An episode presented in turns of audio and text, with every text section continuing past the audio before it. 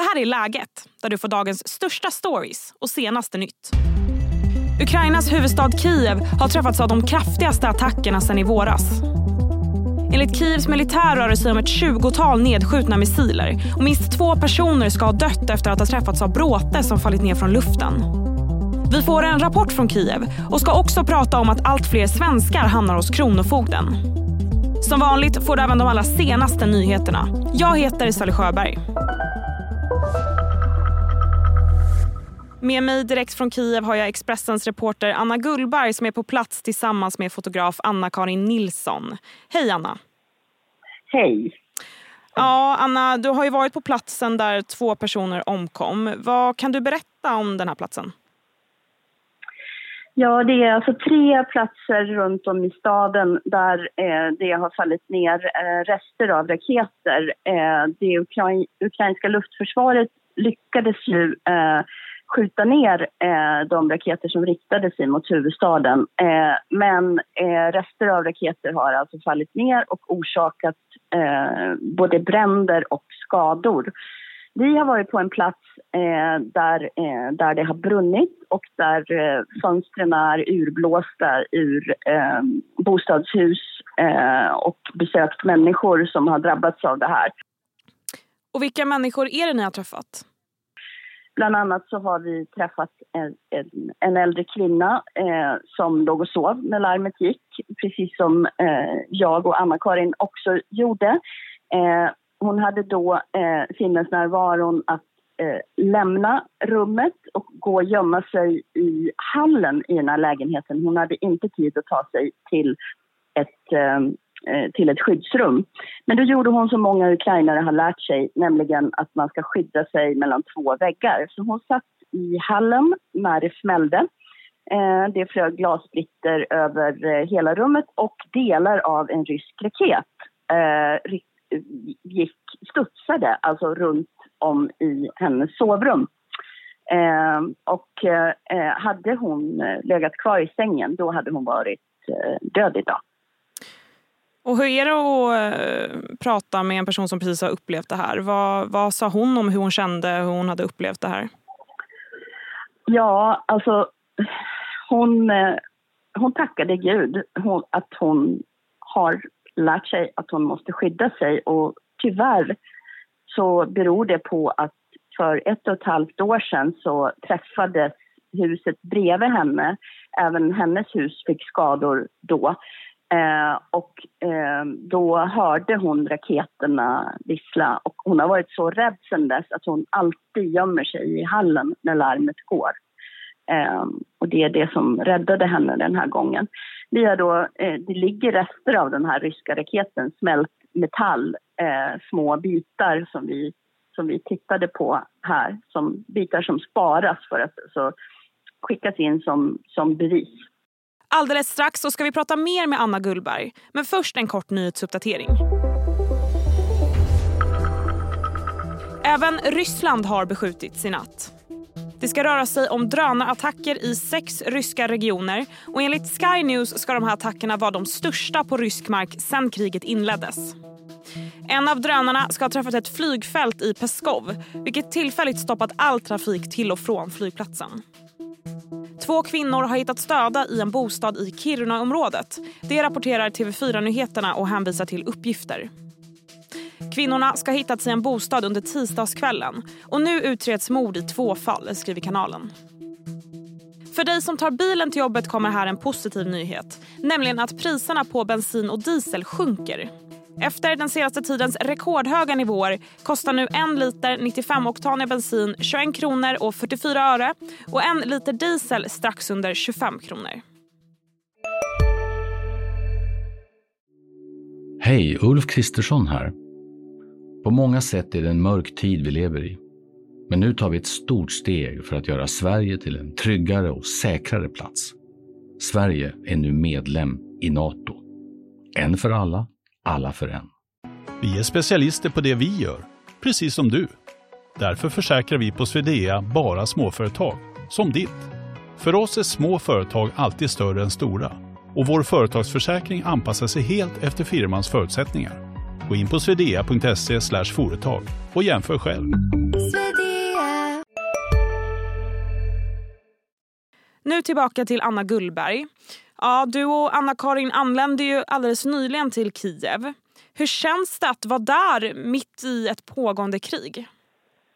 Eh, det känns... Eh, jag, jag, skulle inte säga att, att, att någon av oss är, är rädda på det sättet annat än att man är väldigt, eh, väldigt varsam och försiktig och försöker liksom följa alla instruktioner som, som går för att hålla sig säker. Men eh, vi vill ju vara här för att kunna bevaka vad som händer och tycker att det känns viktigt eh, och känner oss eh, ganska lugna. Hur märks kriget av när man befinner sig i Kiev till exempel? Eh, ja, det kan, det kan finnas avspärrningar och, eh, och kontroller. Det är eh, det är larm som går i människors mobiler hela tiden. Man kan höra, man kan höra när, det, när det tutar och så eh, i, i de här eh, eh, högtalarna. Eh, men i, i övrigt, man ser ju såklart en närvaro, en militär närvaro. Eh, vi har ju, ja, vi, vi ser ju krigets effekter framför allt. Eh, för kriget kriget pågår ju, hur ska vi säga, inom, inom människor här. Det är väldigt många människor som har nära och kära som är drabbade. Det är eh, militärer som kommer hit, som har varit ute i fält och så vidare. Eh, och man ser ju en stark militär närvaro. Bland annat så har vi också varit på en militär eh, begravning eh, eh, där vi har, har fått se på nära håll hur eh, hur döden drabbar de som är här. Det är ju såklart fruktansvärt och, och oerhört gripande att se och ta del av. Och så mitt i allt det här så pågår någon slags normalitet också. Det är ju lite av en absurd känsla. Det är både vanligt och ovanligt på samma gång. Vad kommer ni göra nu när ni är där nere? Ja, vi kommer att eh, träffa människor eh, som ger sina perspektiv på det här kriget eh, ifrån, ifrån olika håll. Det finns många viktiga berättelser som inte är berättade än och de ska vi försöka leta rätt på under den här tiden. Tack så mycket, Anna. Tack. Snart ska vi få skuldrådgivarens bästa tips. Men först blir det fler nyheter.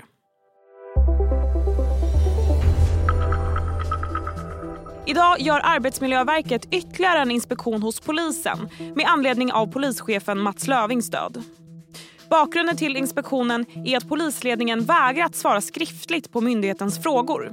Det rapporterar Ekot. Enligt experter som Sveriges Radio pratat med är det mycket ovanligt att en arbetsgivare vägrar svara skriftligt på frågor. Nu till något som känns ganska långt fram men som annonserades idag. Nämligen vilken stad som får årets Musikhjälpen. I år går turen till småländska Växjö. Något som Sara Almqvist på kommunägda Växjö och Company är taggad på. Ja, vi är ju otroligt stolta. Att, eh, stolta över att hamna i Småland och att vi får stå värd. Så där sa Sara Almqvist till SVT.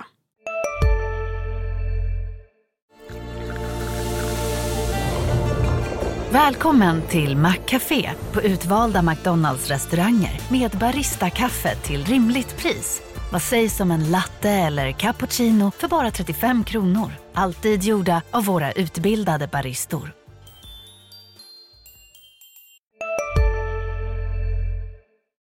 Och nu ska det handla om våra plånböcker.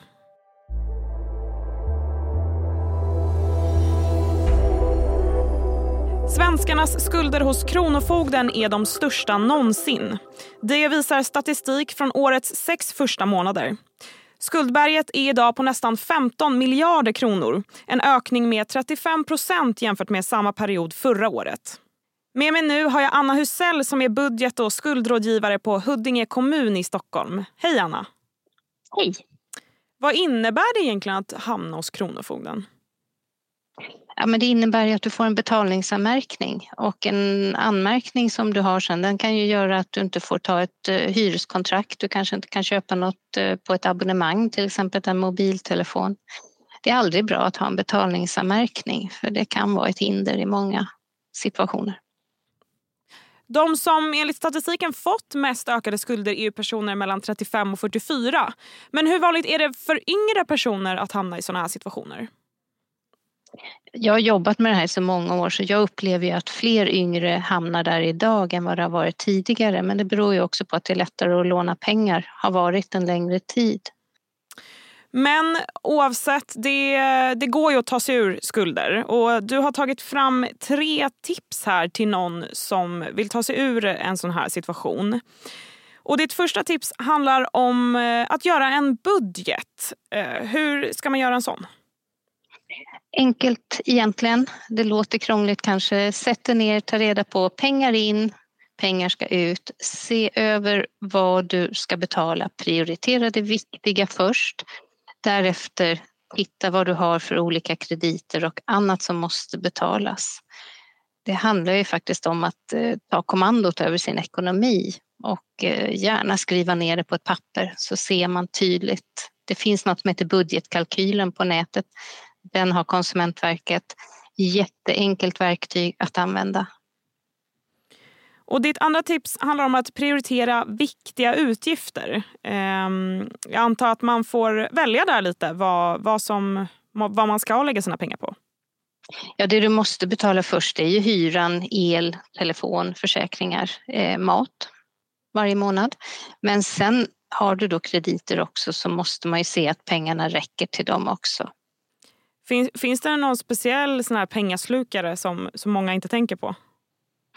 Eh, gymkortet brukar vi ta upp som ett sånt här. Behöver man det, absolut bra att gå och träna. Men ibland är det ju så att man kanske inte nyttjar det men man betalar varje månad för det är ett abonnemang man har. Se över det. Och de här streamingtjänsterna, hur många olika sådana behöver man ha? Kan jag vara några sådana också? Det blir pengar i slutändan. Och ditt tredje tips handlar om att man ska ta kontakt med dem som man är skyldig pengar. Vad kan man vinna på att eh, försöka förhandla? Ja, att du på sikt kommer att bli av med skulden. Eh, gör du inte det, att den går till Kronofogden och att Kronofogden mm, med tiden då utmäter det på din lön, så såklart kan man bli skuldfri den vägen också, men det kan ju ta betydligt längre tid. Men hur tillmötesgående brukar de vara eh, när man ringer sådär? Det kan ju vara väldigt olika beroende på vilket eh, företag man eh, vänder sig till. De, är, de, har lite olika strategier för hur de bemöter, men jag tycker att man ska absolut göra ett försök att kontakta dem och är det så man behöver hjälp, att man känner att det inte lyckas, ja men då kan vi också hjälpa till. Tack så mycket Anna. Tack själv. Det var allt för idag. Podden kommer ut varje vardag så se till att du följer läget i din podcastapp. Jag är tillbaka imorgon igen. Tills dess så kan du följa vad som händer i Expressens nyhetsapp. Tack för att ni har lyssnat. Du har lyssnat på en podcast från Expressen. Ansvarig utgivare Klas Granström